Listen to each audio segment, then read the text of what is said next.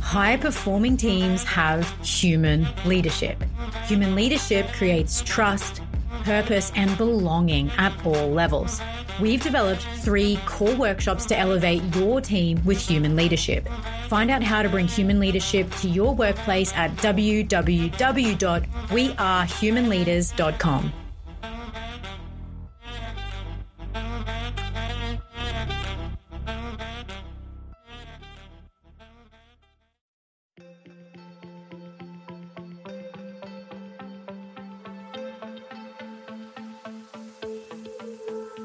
Welcome to the We Are Human Leaders podcast.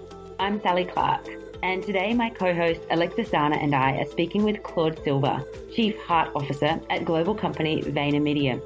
As a motivational speaker, thought leader, and industry trendsetter, Claude focuses on teaching how to disrupt the traditional HR model with the use of emotional optimism and heart centered leadership to develop elite performance, create cultures of belonging, empower teams to be purpose driven, efficient, and strong, and infuse companies with empathy, humanity, and joy. Today, we explore what it means to be a Chief Heart Officer, how Claude lives her purpose of being of joyful service, her definition of emotional optimism, and the day to day measurable impact of heart centered leadership at VaynerMedia. Claude is an absolute delight. We hope you enjoy this deep, exploratory conversation as much as we did. Let's delve in.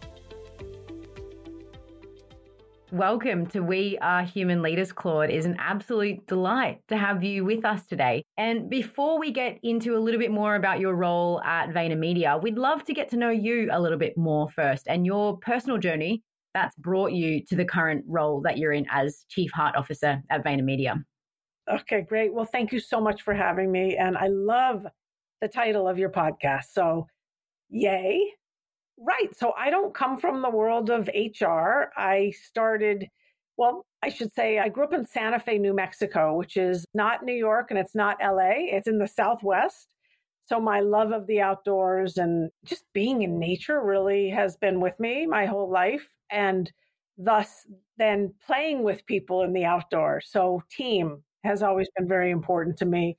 I was a really poor student. So fortunately I had the outdoors and I had sports to fall back on, I should say, to help me with my own confidence and all that other stuff. I was in San mm-hmm. Francisco for 18 years, and that's really where I got my start in this digital world.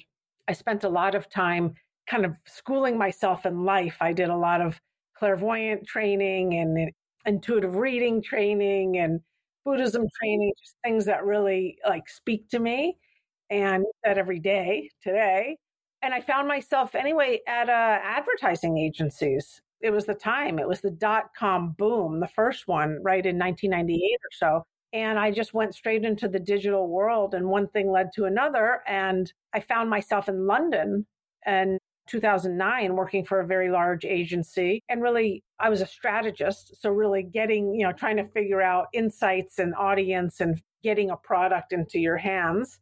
London was amazing for me because I left 18 years of San Francisco and kind of started again in many ways. And all along, I've always been that kind of player coach, that kind of mentor, just like gathering people. You know, I'm a late bloomer, so I'm always there for like late bloomers and people that I just want to be like an island that people can swim to, I would say. And I met Gary Vaynerchuk, my CEO, in about nine years ago, and one thing led to another, and he moved me to New York, where I started at VaynerMedia. So I've been there eight and a half years, and I love it. It's the longest career I've had, it's the longest place I've ever been, longest relationship. Fantastic. I love that it's been a journey. It sounds like that's quite intuitive as well. Like you've been not in a particular and if I'm understanding correctly, I might be projecting a little because this resonates for me, but not with a particular goal of this is what my career path is going to look like, but really sort of following what intuitively feels like the right shift at the right time. You're totally spot on. And I have to say, you know, I'm a Gen Xer and, at, you know, everyone around me was, you know, had their eye on the prize. I'm going to do this. I want to go to law school. And I didn't. I really didn't. And I think, you know, I really had to work that through with my parents that there was another way, A, for me to learn, and B, for me to figure it out. And fortunately, it has worked out. I mean, the red thread in my life is really keeping the heartbeat going, whatever I'm doing, if I'm, you know, coaching tennis or getting people into the water surfing or, you know, working on a spreadsheet. It's like, how can I facilitate growth and transformation here? That's a beautiful red thread. And I think it brings me to my next question, which is I'm curious about this concept of emotional optimism, which you speak about on your website. And I'm really curious specifically if you can sort of tell us a little bit, help us sort of break it down and understand it, and also differentiate it from what we might think of as positivity. Yeah. So it's nothing like toxic positivity. You know, toxic positivity is like the sky is falling, but hey, even though you still have a job, right? like chin up. That's what toxic positivity is about. And, you know, in this day and age, no one's going to chin up. There's no need to chin up anymore. And so emotional optimism for me is the, you know, taking the idea of understanding we're all emotional. We all have tons of emotions every single day, every hour of every day using those emotions not to define us, but rather to inform us as it's not, I am sad. That situation made me sad. You know, that conversation made me sad. I'm not sad. Using those as guideposts, if you will, or data. And then knowing that we, with the support of other people, have the opportunity to change that narrative. So, emotional, we're emotional, but to change the narrative to one that is more hopeful, that has more of a blue sky that will show you the possibilities for yourself. And I do think this is for anyone, not just corporate America. I think it's for anyone. So it's the fact that we have the ability to change the narrative and that there's support around us to do that, especially in the workplace. And that's the shift we need to make. I would totally agree with you there, Claude. And I think for a very long time, I was certainly one of the toxically positive people or had the discomfort of being in my emotions and the constant need to reframe them almost immediately. But what I'm hearing from this is that emotional optimism isn't about bypassing or avoiding or denying our reality, but it's about experiencing it, knowing that the future still has light at the end of the tunnel, even if today feels really crappy or we're really angry or we're really sad or everything's gone wrong in life and work, there still will be an out at some point. Yeah, the sun will shine again. Yeah. Right. And even if you're at the bottom of the sea, you will float to the top at some point. Yeah. Agreed. And I think using those emotions, as you mentioned, Claude, to be a marker, to be a messenger for what's going on inside us, especially things like anger, like fear, frustration in the business environment, they're really beneficial to signal to us, hey, maybe I need to stop and think about are my needs being met in this job or has this person wronged me in a way that i'm actually not comfortable with? And is it beneficial for me to just bypass that experience and say everything's okay? Or do i need to set a boundary here? Do i need to address this head on versus sweep it under the rug? And there's recent research published here in australia that suggests that's really our leadership style is avoid conflict avoid discomfort and it does us a huge disservice in the leadership realm as well yeah, it sure does. And it puts all of the onus on the individual to figure mm-hmm. it out. Mm. Not everyone has tools or access to tools or support systems to figure or therapy to figure it out. So the anxiety just just continues and continues. Cortisol levels shoot up and your performances forget it. You know, you're not you're no longer performing at a high level. So it only behooves all of us to get real about what's going on, not only in the world, but the cultures that we inhabit, knowing that nothing is utopic, you know, and there are going to be bumps in the road. And together we can figure this out. I love also, Claude, that you zoom in also on the sort of the language that we use around emotions. Like you said, rather than saying, I am sad, uh, describing in the way the situation is making me sad. And sometimes I feel like when I bring this point that people think I'm just being a really sort of pedantic about the use of language, but I really believe that how we talk about our emotions and states and allowing them to be a temporary state that really does have a connection with our brain, with our neurology, that really has an impact on how we experience life and even our, our, beliefs about what we can expect in life as well. Yeah, I love that you said that. They're temporary. They are temporary. I mean, Rilke says, you know, no feeling is final.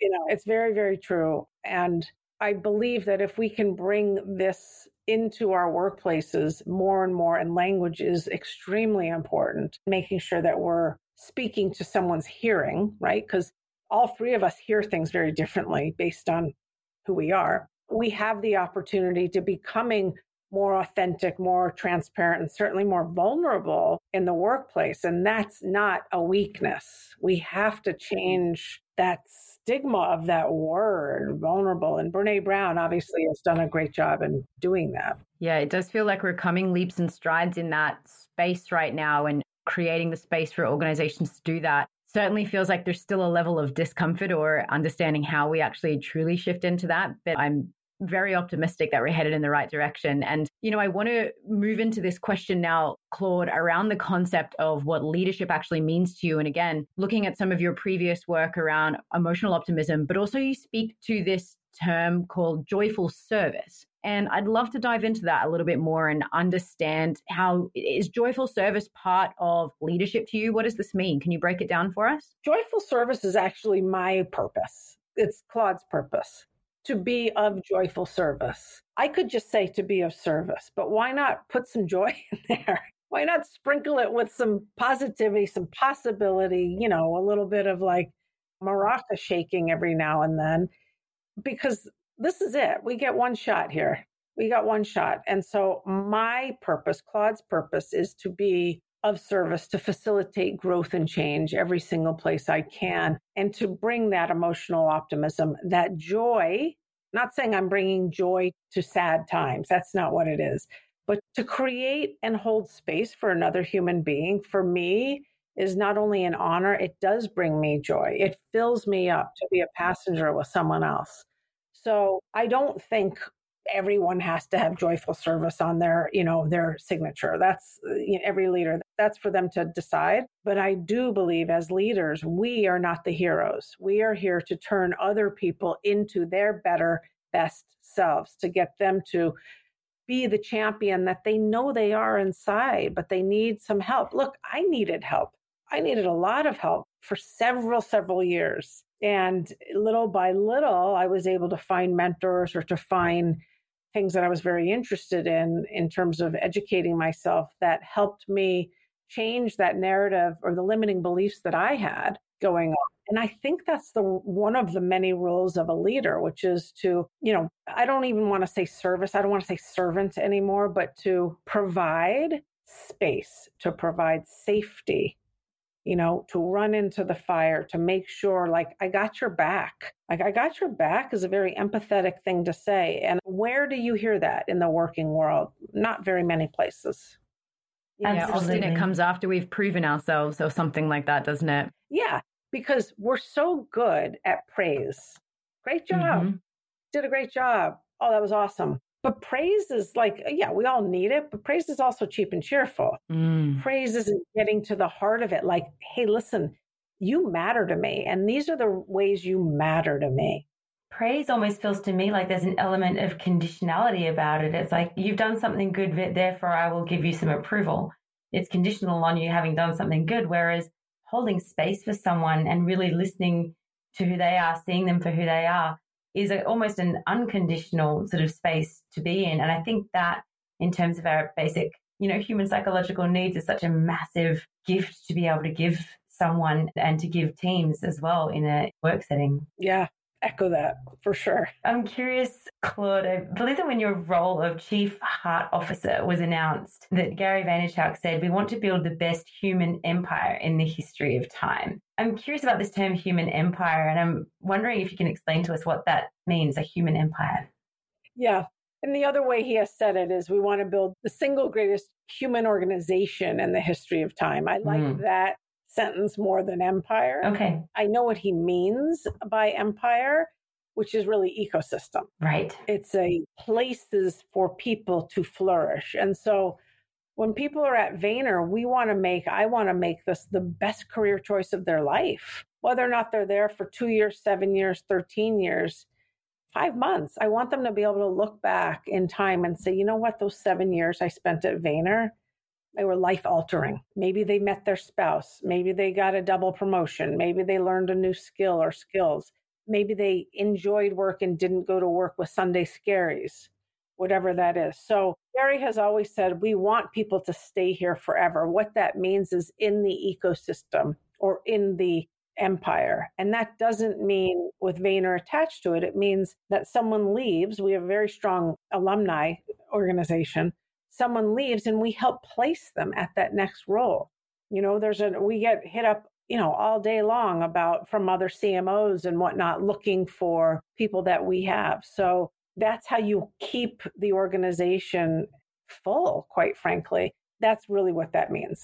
And human, we're human. I mean, we're not robots. We have heartbeats and we need each other. Interestingly, Claude, it feels like that approach is almost the opposite or the antithesis of what people would consider smart business normally. It feels like it's very almost on a spiritual level, like an abundance mindset. We want to enhance the lives of people so they move through the world in a better way and they then have their best experience at Vayner and then potentially go on and work for our competitors and have their next best experience there because we've built them into this or supported their journey as a human being. And I think so many organizations see commodities, including we have commoditized human beings as a finite thing. And so they need to be protected. They need to be rule bound. We need to keep them here and scare them that we're the best organization. So we don't want them to leave. And it feels like Vayner has done the exact opposite of that. And I'd love to hear what's has that been a success for you guys at VaynerMedia or VaynerX? I guess if this is your kind of like bigger company wide policy, has that felt successful or has that been measurably successful for you? Yeah, I mean, I'll give you just an example of today. You know, having a conversation with someone that I know because I've been told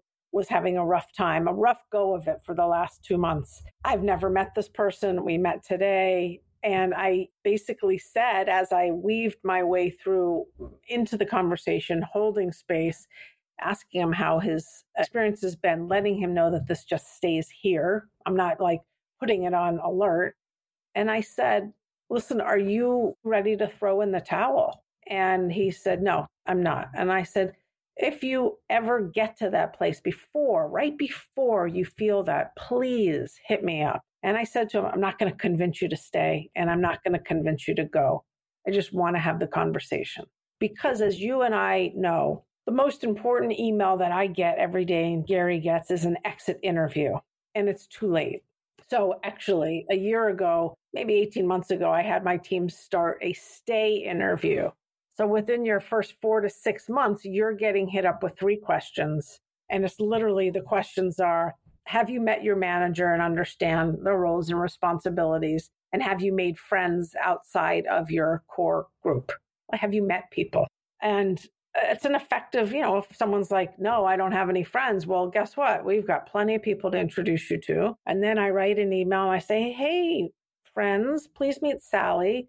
She's from Australia, loves surfing, and just started on the creative team. Please find 15 minutes to take her out for a coffee or a Zoom. It's all the connective tissue is what makes our culture the culture it is. And the connective tissue at work is built on eliminating fear as much as we possibly can. So by telling this guy today or asking him, like, hey, I know it's been really rough and I know you've been working hardcore hours. Like, are you, do you want to quit? He could have said, yeah, I want to quit. Or he could have said what he said, like, no, I'm, I'm in it. But like, there was nothing to prevent me from asking such an honest question. Hmm. I think that's such a key component of what is you know, essential, I think, for creating the psychological safety that harmonious workplace needs is having that level of trust and respect between people. And I can imagine that your role as chief heart officer is a big component of that psychological safety. And I loved also that you used the phrase connective tissue because it almost feels like there's something living, breathing about this this organism, this ecosystem. Yeah, Oh, for sure. I mean, I always I say that to anyone and so every single Monday we've got new joiners and they all do a 3-day orientation before they get sent out into their groups or whatever. Whether or not you're C-suite or you're a brand new resident, quite frankly, and they all go through the same culture program with me and, and, other people you know and letting people know that this is a very different place like we trust you we trust you you already Eh, the value you can show is getting in here and listening and asking questions and meeting as many people as you can. Like you already mm-hmm. made it. You already got the, you know, the Willy Wonka, the chocolate bar. You know, sharing like how do you win here? It's not a word I use often, but like you're a kind person. You're guided by kindness. You do your best to eliminate toxicity around you. If you see someone crying in the corner, you say, Hey, what's up? You know, those types of things. You try to be the bigger person in every situation. And we're here together. We're here to turn each other into heroes and champions. Like that's literally it. So it is living and breathing. And what I love is that they all know that culture is everyone's responsibility. It's not Claude's, it's not Gary's, it's everyone. It's Bob, Susan, Sarah, you know, Ishmael. Like it's it's everyone's. And it's an empowered place for employees to be in, understanding that in their way they're contributing to that bigger connective tissue and the feel of that ecosystem. And it leads me sort of nicely into my next question, Claude, because obviously, Chief Heart Officer, until this position was appointed to yourself, we hadn't really heard of this position before. So I'd love to know a little bit more around, you know, what a day in the life of a chief heart officer actually looks like and maybe how this job function differs from our traditional HR roles.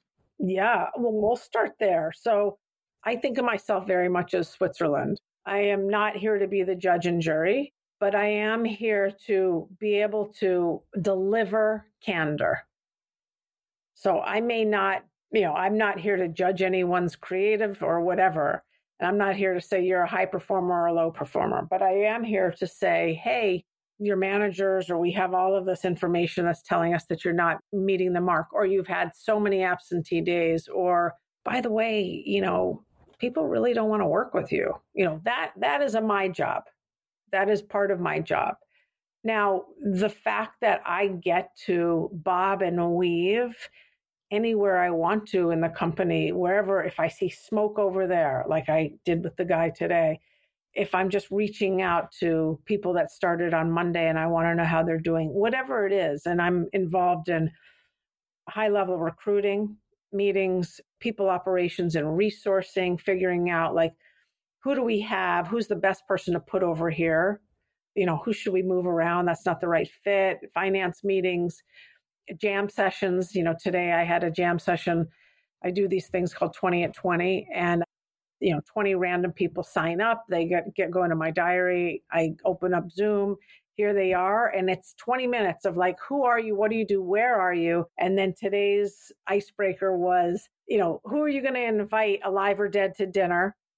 And who from Vayner are you going to invite? Awesome. Which also just like let me know that either they were inviting their boss or they were inviting their friend and that was such a great feeling to know like they've made friends but people from all over the world are joining. So it's like you could say i want to invite eddie vedder because i love pearl jam and that person in in amsterdam could say i love eddie vedder too and then they go off and talk about pearl jam. So there's something very real about just bringing people together and having fun. It costs nothing right? And playing a little bit taking 15 20 minutes out of your very busy day to just chill for a second, you know, and remember that this is a very big organization, even though your office or your team is yay big. There's a lot. I do so much with DE and I and learning and development and, you know, making sure that we are hiring for skill set fit and culture addition, you know, not because you all like Pearl Jam or not because we surf together, like, because you can do the role. Yeah, I love that you mentioned the word play in there as well, uh, Claude, because I think that's something, and with there's so much, you know, research to show how important that component of life is, which we tend to sort of file as adults as, you know, sort of undermining our, how we're going to be perceived in an organization. And yet it's so key to our creativity and connection as well. I have to very quickly ask if you gave the answer as to who you would invite dead or alive to a dinner party, I have to know who your, who yours was. Oh, I wanted to invite Kristen Wiig from Brian. Mm. 100%. yeah. And also Tina Fey, but oh, um, she's hilarious. I just want to jam with them. You yeah. Know, I really For sure. yeah. Someone said Jesus today, and I was like, okay, well, all right. Cool. That'd be cool. Interesting choice. For sure. Yeah. I mean, go for it. Obama was mentioned and all kinds of people. But, you know, to be able to dream with each other and just piggybacking off of what you said, you know, here we are, we're kids. Say, you, you know, I have young kids. They're dreaming, they're talking about magical unicorns and this and that and frozen and that. And they just believe in fairies and blah, blah, blah, blah, blah. And sometime along the way, we go to school And school says to you, you can't bring your mysticism into here and your imagination. You need to be a linear thinker here, rational. And so we hide all of that dreaming. And then we go into the working world and we've already hidden that part of ourselves. Right. And then here I am, Claude Silver, saying, no, no, no, let's chip away at that. Let's chip away at that armor. It's a lot. It's a whole, it's confusing if that's how you've been, if you've hidden yourself away to all of a sudden be in a workplace that's like, no, no, no. Actually, we want you to be your authentic self you know, you are a fire thrower or a flamethrower on the weekends. Amazing. Maybe you can show us how to do that. Yeah, I appreciate that, Claude. And you know, it's interesting because what I just heard you sort of mention was this concept of belonging that we know is really important now and belonging on our own terms, not this sort of conformity to a norm or an idea. And I, I just want to backtrack to something I heard you say for a minute because I hear the opposite of what you mentioned very often. And that is you hire for skill set fit and not cultural fit. And I think that's really interesting because I hear a lot of companies say, we hire for the person who fits our culture and you know we can build their skills we can build their aptitude and i just thought that was an interesting discernment because i think what i see when that is the language or that's the hiring process is we get a lot of the same people looking the same way enjoying the same sports liking the same band looking like us feeling like us and so in terms of de and i it's almost the antithesis of that, isn't it? And it's almost the antithesis of belonging because you're saying, no, you can't work here unless you look like us and you think like us and you feel like us. And yeah, I just wanted to sort of pause on that because I often hear the opposite language to what you mentioned there. Yeah. You know, when I took this role six and a half years ago, and there's two things I did immediately, three things I did immediately. One, I changed the name of the department to People and Experience because that's what we're doing here, right? I eliminated the need for college education with the exception in some regions and geographies where you need that. And then I changed the way we hired from culture fit to skill set fit culture edition because I looked on the floor and we had apples and apples and apples and apples, and we did not have any other fruits or vegetables. And that allowed us to hire for diversity on a holistic level, which also includes seen and unseen abilities and neurodiversity and diversity of thought and language and obviously the common diversity which we think of as you know race ethnicity sexuality religion. So yeah like i want a minestrone soup and we need the oregano and the bay leaves and the tomatoes i love that. Absolutely. All the different flavors. Yeah yep. It sounds like what i'm hearing as well is that you're there's a lot of change that as chief heart officer you've been able to bring to the company and a lot of shifts that you've been able to make. So I'm wondering for leaders who really do want to make a change within their organization and start to shift the way they're doing things and the way the company is doing things, what advice would you have as a sort of a first or a next step on their journey? Yeah, and I love the question. And the first thing I do want to say is I look, I empathize that not everyone works for Gary. And so I'm very fortunate that I have a CEO that believes in people and believes in the heartbeat and has given me autonomy to go and do. So I really recognize that. The things I would do immediately is like, I would go on a listening tour. Like, what's going on? What is going on under the hood, under the bonnet, as you would say? And, you know, are people feeling seen? Are they feeling marginalized? Do they get their voices heard? You know, do they get picked for the team? Do they feel like they're on or off the island? All of that stuff. And then if you have a CEO that's data driven, then I would bring that person, both quant and qual, and say, here's the data. We've got 13% of people that are engaged. Everyone else is one foot out. Give me six months of doing some cultural activities, holding courageous conversations, making sure that people are are finding their people. Give me six months and i'm going to then go survey that crew and let's see if there's a, a movement. Like those are low hanging fruit things to do. The other thing you can do is pick up your phone and go on a slack or go on to text or whatsapp and just write five random people and say you know what? Thank you. Like appreciate you. Thanks for being here.